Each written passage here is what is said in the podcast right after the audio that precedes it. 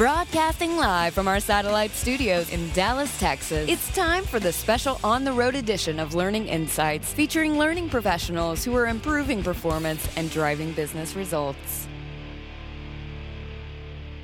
And we are back with another exciting and informative edition of Learning Insights. Lee Kantor and Stone Payton here with you. Also got Miss Pam Porter back in the studio with us. This is going to be a very interesting segment. We have with us Vice President Channel Marketing, Mr. Barry Seidner. Um, who are you with, Barry? I'm with a company called Inside Secure. Inside Secure. You're gonna have to get Yeah, we grab that get a little mic. You got to get Rockstar close to that mic. Okay, Rockstar There close. you go. There you go. So inside secure, what are you guys doing for folks? we do security technology that's embedded into computer chips Mm-hmm. and inside routers, hubs, gateways, networks. Phones. Those chips, phones, exactly Mm-hmm. right. Those chips basically do network security protection and authentication of users. And that seems to be a hot topic nowadays. Yeah, protecting one's identity, authenticating, making sure no one can uh, impersonate you as well as steal your data or change your data is paramount to operating over a public open network. And so you guys um, work by putting something in the actual chip as opposed to a software solution. A- actually, we are cryptographic um, inventors. So people that make chips buy the cryptographic recipe from us to implement cryptographic algorithms that implement those network security.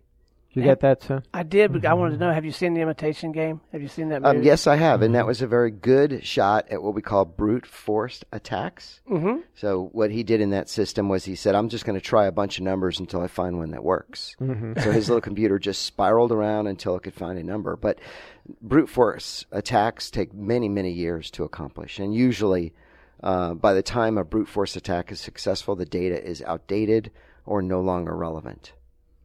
So now, how are companies um, utilizing this technology, or is this like a must-have technology nowadays? It's a must-have technology for anybody that operates over the network, but you use it today, you just don't know about it. So Uh-huh. anytime you talk to the bank, right, we're using SS, uh, HTTPS. That's an SSL-based encryption technology that authenticates you as you, authenticates your bank as your bank, and makes sure that anybody that's listening can't see your data or modify your data. So when you hear of like these kind of attacks, is that just typically some uh, user just made a mistake, or they didn't? Well, they should have good called Barry password? first, and it wouldn't have happened. Exactly. Is it in the first place. Because my password's password. Is Um, you- yeah. That's a problem. That's a personal problem. But I would tell you, most of the big attacks that today occur, uh, like for Neiman's and Target and Home Depot, the way those are successful is not by attacking the cryptography, but by attacking the employees that have the keys that allow you in the door. That's the weak link is the human being. It, it truly Imagine is. that. It truly is. Right.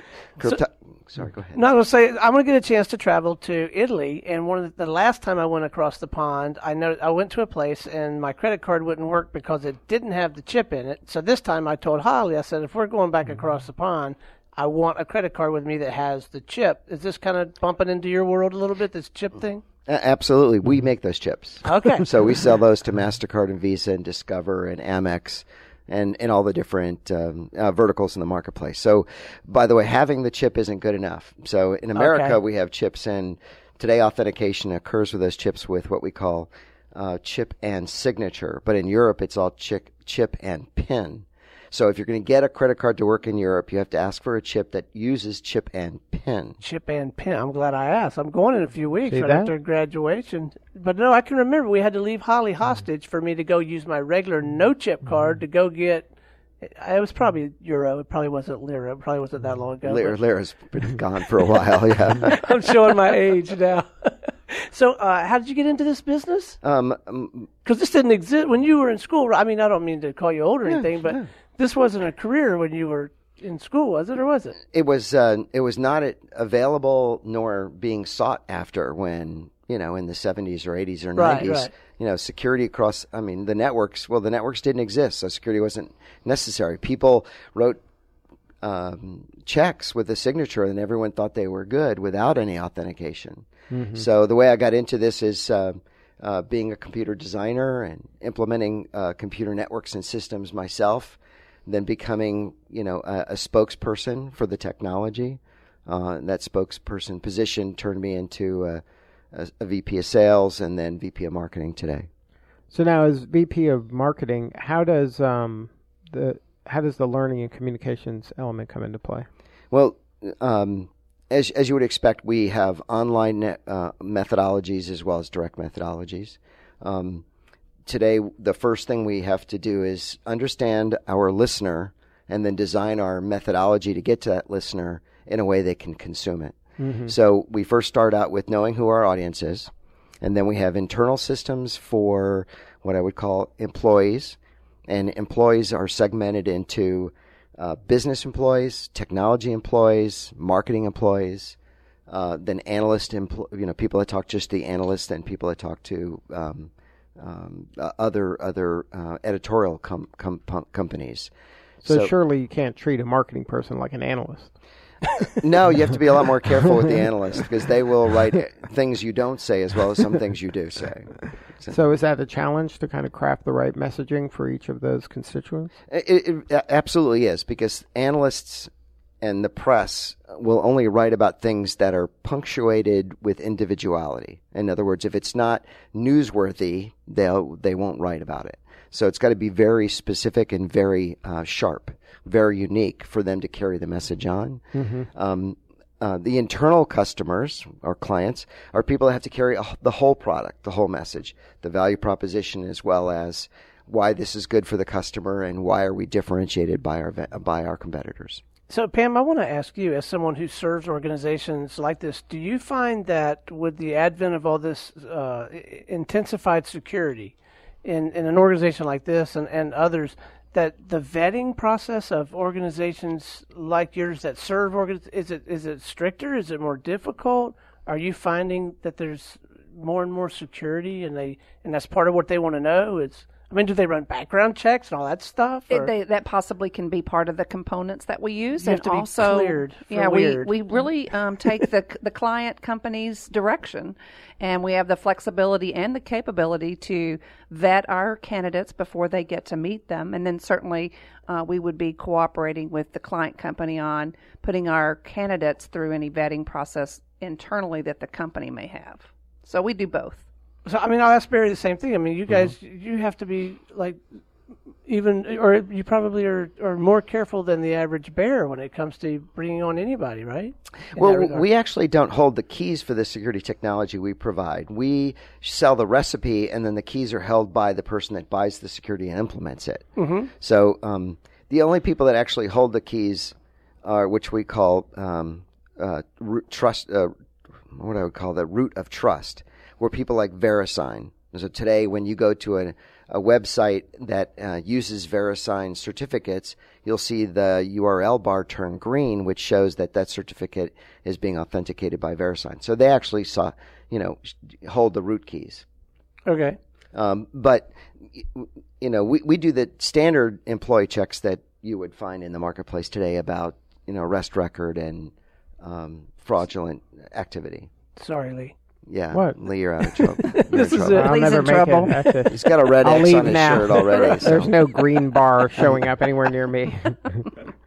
if it is, you're drinking at it, right? so I want to ask you because you mentioned sales and marketing. Okay. Uh, how's the sales and marketing thing work for a company like yours? Are I mean, are you out pounding the pavement, or you've got a team out pounding the pavement, or is this, or is this the kind of thing that there's just a great deal of demand for, and then you, you do get a chance to talk with people? It's just a matter of really differentiating yourself once you get in the conversation. Um, so that's a very good question. So we have vertical salespeople that are focused at certain market segments. One segment is the Internet of Things market segment. Another one is enterprise security. In other words, is the EMV space, which is the payment space and the other one is the financial space. So we have very specific, what I call tall and thin market specialists focused at the bottom of the marketplace. And then we have the market segment managers that basically look across the top, that, if you will, uh, try to penetrate from the tops down. So bottoms up, tops down, both paths. And then you work on training it for each one of those segments? Um, it, absolutely. In fact, um, so the finance uh, segment training is very different than what you'd find in the Internet of Things training. Right. Right. You know, today you're training for uh, a credit card authentication process is different than training for implementing security in your home thermostat. And but that, is that training in terms for the employees there, or does the training also have to trickle down to the end user of the product? in in a sense, we train the trainer, right? So when we train a sales guy about our pro- product, Right. right, he's training his customer about right. our product, Exactly. right? So quite often you have to build a larger template, and then the sales guy will take that and apply what he's learned from a smaller form factor to the given position he's got with the customer who's got a problem in mind. Mm-hmm. And then when you're working on that, are you partnering with that salesperson in order to craft the training that is most effective, or Yeah, are you doing? absolutely, absolutely. So it's a collaboration. Yeah, quite often sales guys, even though they're um, sales guys, they don't always know what not to say as well as what to say, right?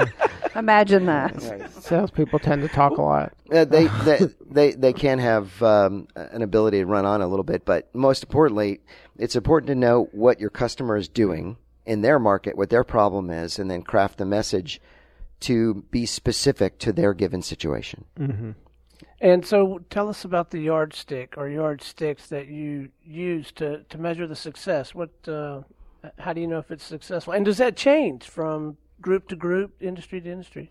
Um, you know, I'm sure the yardstick for every industry is revenue, right? But there are yardsticks before revenue. So quite often, you know, it's very expensive to find a lead, turn a lead into a prospect, turn a prospect into an opportunity, an opportunity into money, Right. right? So quite often, just like the funnel, you've got many at the top, very few at the bottom.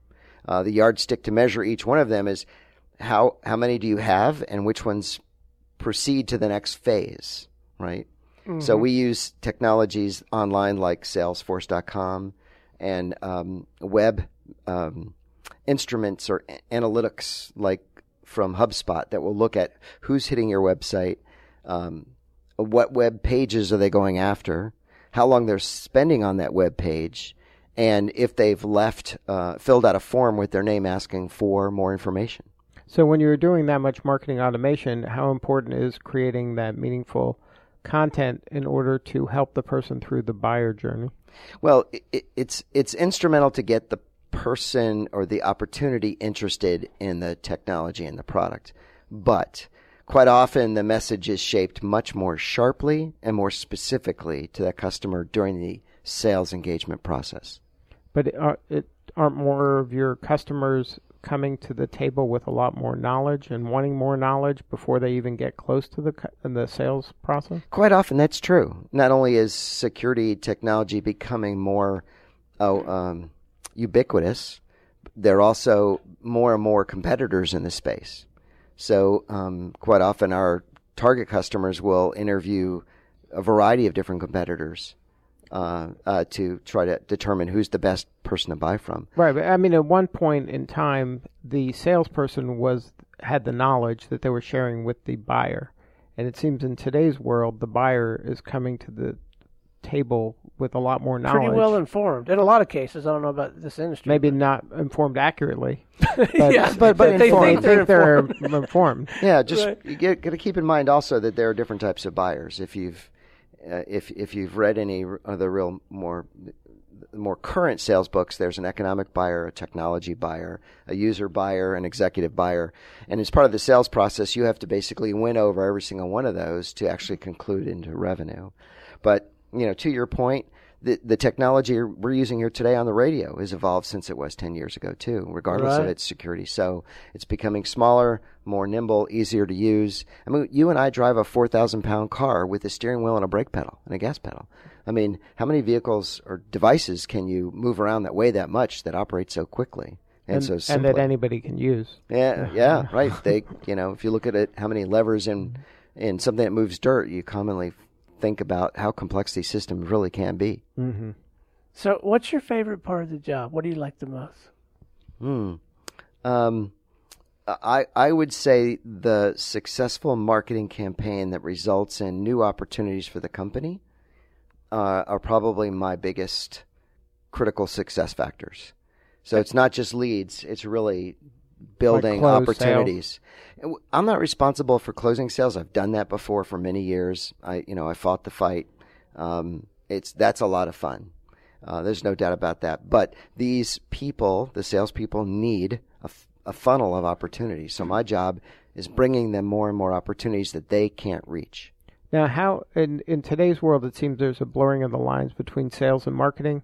Mm-hmm. Where at one point, you know, marketing's like, well, I've got the leads; these guys can't sell it, and then the salespeople are like, well, if you give me better leads, then I'd be able to sell more stuff. that never happens anywhere else. That's just business radio. ad. It sounds like Glenn Carey, Glen Ross. Remember that movie? Right. right. So now, in your organization, how do you kind of get everybody working together so that you're, you know, you're all on the same team here? Um, it's a massive problem of broad communication. Email is uh, email, Skype, um, uh, and um, texting, and um, lastly, phone calls. I mean, the least efficient today, believe it or not, is phone calls because you know you can communicate to so many people using email. So, uh, uh, uh, you know, I think corporate communications have become, you know, an, a, sometimes a, a problem for communication as well as um, a, an asset. And using them wisely is very important. I will tell you that many times when I get uh, an email that looks um, inappropriate, is usually disguised by the person that wrote it because they didn't know what they were really communicating at the time. So quite often, if I see something that looks abrupt or curt, then I'll always pick up the phone call and talk to that person. And 99% of the time, they're they're not implying or meaning any of the bad Right. things that. Well, that's one through. of the challenges of email. You know, sarcasm doesn't come through as well. Right, Kidding and it- around doesn't yeah. work as well on email. It doesn't transition cultures. Right. Uh, As oh well. yeah, you start talking globally, forget about it. Right. You got to really be careful. Well, we are a global company. The company I work for is, is ba- based in uh, Aix-en-Provence. Mm-hmm. So uh, I find myself dealing with a lot of French people uh, who struggle with translation. No, not alone, you know, The idea nuances, conveyance. right? Sure. So that's got to be interesting working in different countries because selling is the messaging different to people in to market different markets. It, it's um, similar in most countries. In the Orient, it tends to be very different.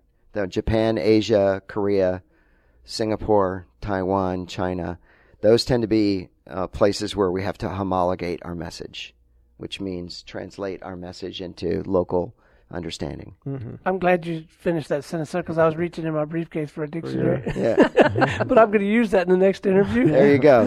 Don't Homologate? Ask, homologate. Don't ask me to spell it. Well, keep up the good work, man. It sounds like fascinating work. Oh, yeah, it, it is. It's it's constantly moving and it's very exciting. So All if right. somebody wanted to learn more, is there a website for you guys? Well, we have a website at insidesecure.com. Um, but if you Google any of these typical cryptographic words, you will find a dearth of information out there. Right, let's bake this cake.